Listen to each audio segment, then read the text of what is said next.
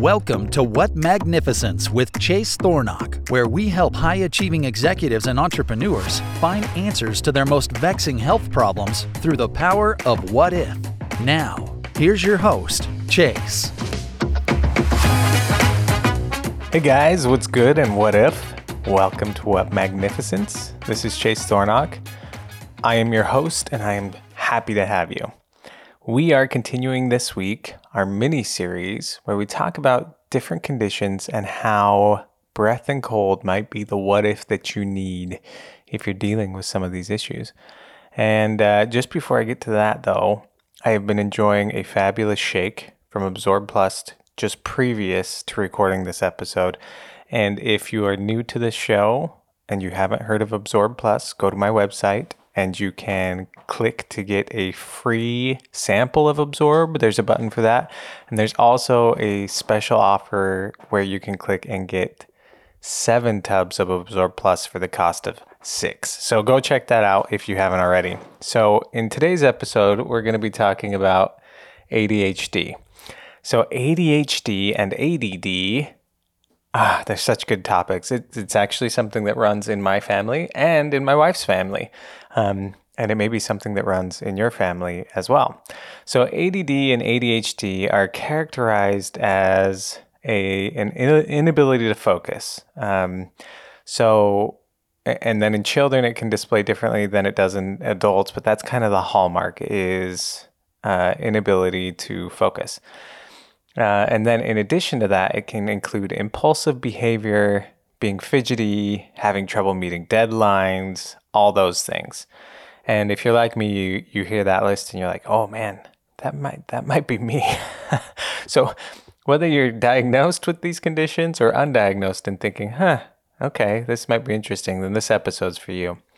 So uh, before I launch into this, I, I also think it's important to point out, uh, as we've discussed in previous episodes, to look at also high sensitivity because sometimes they can mirror one another. ADD, ADHD, and high sensitive individuals can exhibit similar types of symptoms. So I think it's important to kind of ask that question where where is your sensory set point? And if you're interested in more information on sensory stimuli and how everyone has a specific set point for their sensory stimulation, go and check out that episode uh, where we talk about uh, high sensitivity. So, so moving on there, so there is a connection um, between ADD, ADHD, and low norepinephrine, also known as noradrenaline. So, this is a chemical that is produced uh, and used in your brain, and it basically performs the same function as adrenaline does in your body, it does for your brain, and it's a neurotransmitter.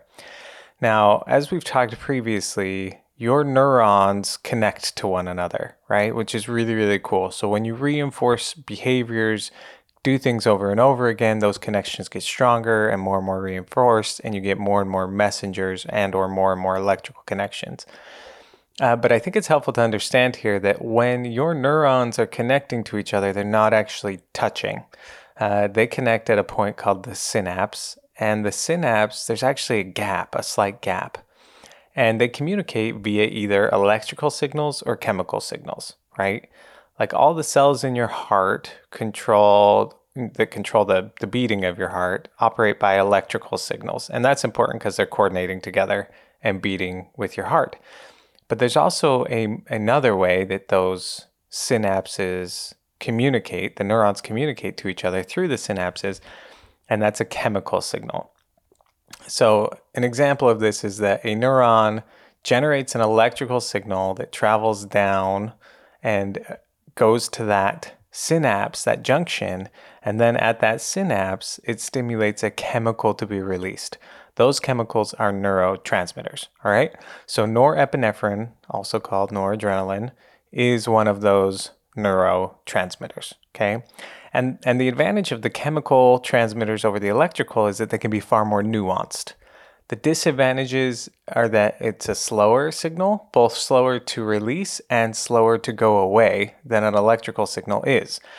It's why it can be so challenging sometimes when we have pre built conditioning that stimulates a stress response in us because then we got to deal with all those neurotransmitters flooding the synapses for a while until they get either destroyed by enzymatic enzymatic activity or they get reuptaken by the cell that launched them to begin with. Okay, we're going to talk about all that as we move forward here.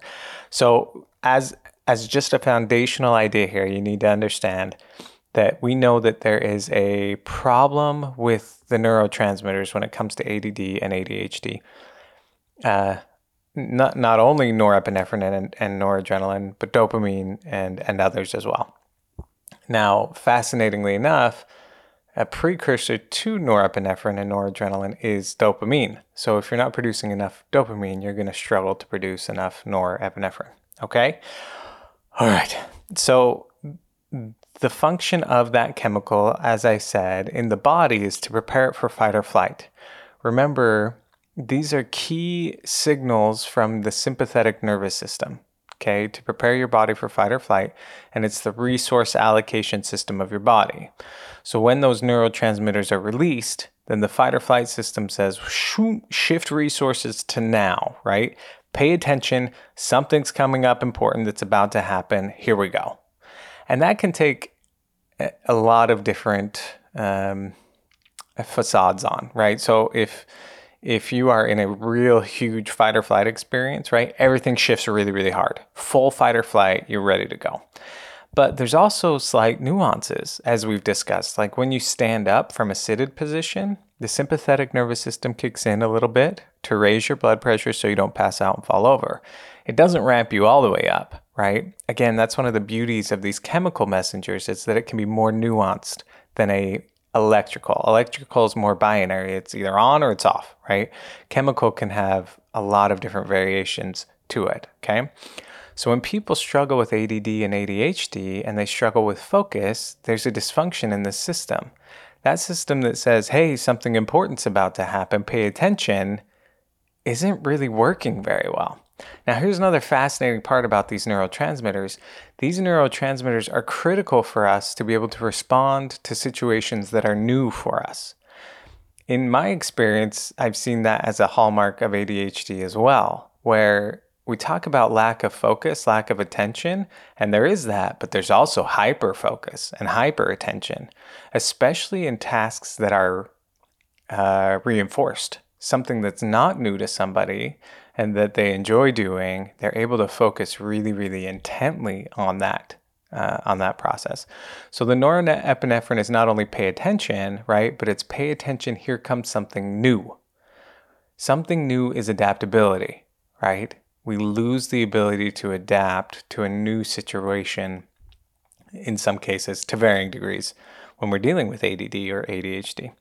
Now, knowing this, it makes sense that every medication used to treat ADHD increases the availability of noradrenaline in the brain. Okay? That makes sense. The more noradrenaline there is, the more ability there is to focus and the more ability there is to adapt to new situations. That's awesome. That's really, really cool. Um, this is also why stimulants like caffeine calm people down with ADHD because it acts on the noradrenaline receptors. These same receptors, it gives them the more of it, so then they're able to focus in new situations rather than being overstimulated and have being under uh, under neurotransmitized. I think that's a word. If it's not, let's put let's add it. So they don't have enough of the chemical and it's a new situation to them. Okay. So a lot of the medications prescribed for ADHD, again, all of them increase norepinephrine in the brain. And many of them are what are called selective norepinephrine reuptake inhibitors. And they go in the same category as medications that we use for um, depression. Those medications also inhibit uh, the reuptake of a chemical messenger, and in that case, it's serotonin. Now, what's reuptake?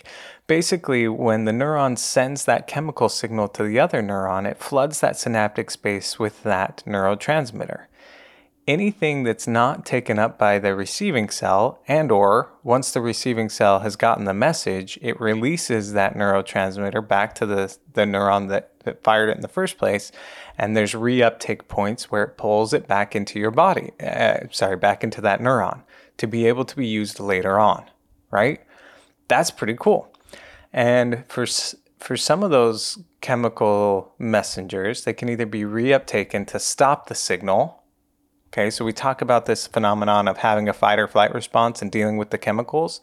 The more adaptive that you become, the quicker you're able to reuptake those chemicals into the neuron and shut down the response that your body is having, right? That's a key thing that I teach my clients. Once you have the fight or flight response, there's no stopping it, but you can learn how to speed up the reuptake of those chemicals to stop it from firing your body in the fight or flight situation. All right. So, again, many of the drugs we use for depression, ADHD, ADD, these are reuptake inhibitors. What that means is they prevent them from doing their job. So, when the serotonin, or in this case, the noradrenaline, is released into that synaptic cleft, is what it's called, the space between there, it, the cell that sent it is no longer able to reuptake it, which means there's more of it there in the synapse. And that's great right? Because that means that there's more noradrenaline, which means that for ADD and ADHD, it calms and it gives them the ability to focus and adapt to new situations. Awesome stuff, right? Here is the downside. Because the truth is, and we all know this, the truth is you never get something for nothing. When you take a medication that prevents the reuptake, there's a price to pay. And I think a useful example of this is cocaine. All right. So cocaine is it, it basically it blocks the reuptake of dopamine in the brain cells. Okay, and we all recognize dopamine as the feel good chemical. It's it's what we what we get we get a dopamine hit when we eat ice cream, right? When we look at social media, we get a dopamine hit. It helps us to feel good. And cocaine prevents the reuptake of dopamine, which means there's more dopamine in the synapses. And all that translates for you and I is we feel good. We feel really, really good. Okay. But there's some side effects immediately. People tend to feel paranoid and jittery when they take a medication like that. All right. Um, and then the side effects get worse. The problems get worse. So the reason why is because you have a limited supply of these neurotransmitters. You, you, and your body needs time to brew more of them. Like you can't, it, it's not like the electrical signals that we've talked about previously um, that seem more infinite. These neurotransmitters are finite. We talk about this idea of adrenal fatigue, right? That's not having enough noradrenaline in your body to produce the effects that you need to have happen. And the less of it that you have, the less that's available to you. And then if you use medications to supplement this process or prevent the reuptake of that process and you flood the system with more dopamine in cocaine's case, then the brain starts to adapt to that. And it says, there's way too much dopamine in here for the receptors that I've got. So you know what I'm going to do? I'm going to get rid of some of these receptors. So now the problem that you see happening is that now you need more dopamine to feel normal because you have less receptors for the dopamine. And this is what creates a dependency on these medications because the brain adapts. It says there's too much and it shuts down its sensitivity to the dopamine, right? Fascinating stuff, okay? So the same thing can happen with with any sort of drug this way. Okay, and then you need more and more of it in order to function normally. So remember that that some of these chemical messengers that go between the neurons are reuptaken and some get broken down by enzymatic action. All right.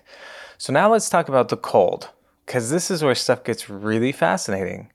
I think as I've done more of my research, the first thing that's very apparent is that the body is incredible if you want if you want any glimpse into this just take a few minutes and start researching how the neurons and the synapses interact with one another. It's incredible that this happens right? There's spaces in between and these chemical messages and the nuances that these these messages can have um, varying degrees of influence. That can be split. They can be you know when we talk about emotions and feeling a ton of different emotions the the conglomeration of all of those electrical and neurochemical signals are emotions, right? That's what we end up feeling in our bodies.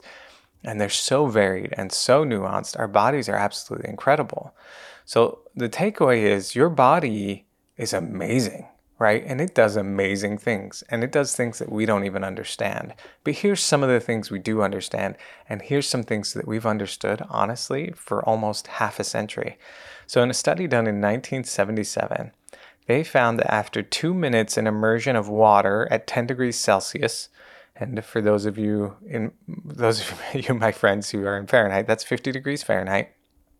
After after two minutes of immersion in water at those temperatures, 50 degrees Fahrenheit, the norepinephrine produced by the body nearly doubled. And the metabolic rate increased threefold. I think that's absolutely incredible. This is two minutes of cold exposure at 50 degrees Fahrenheit. Now that's cold. It's certainly cold water, but it's not as cold as water gets, and it's only two minutes to be done. All right? So the take home for you, my friends, is what if cold? Am, am, I telling you to get rid of all your medications? No, I'm not, right? Am I telling you to do this without a doctor's, you know, oversight? No, absolutely. Talk with your doctor about these things. But it could be what if this could be a really fundamental change for you? It was for me. By doing this exercise and stressing your body with the cold, you can increase your norepinephrine by almost double. And remember, that's what the medications to treat ADD and ADHD do. That's what all of them are intended to do. So, I would invite you to try it. The breathing does the same thing, right? By exciting and creating a stress response in the body, your body says we need to focus now. It's important for us to focus now on on on really important things like cold right? when we're when we're not when we're not warm enough, that's a problem. And so our body focuses on that task. Okay. So ADHD, cold breathing, fascinating connection. Give it a shot, my friends. I'd love to hear how it goes for you.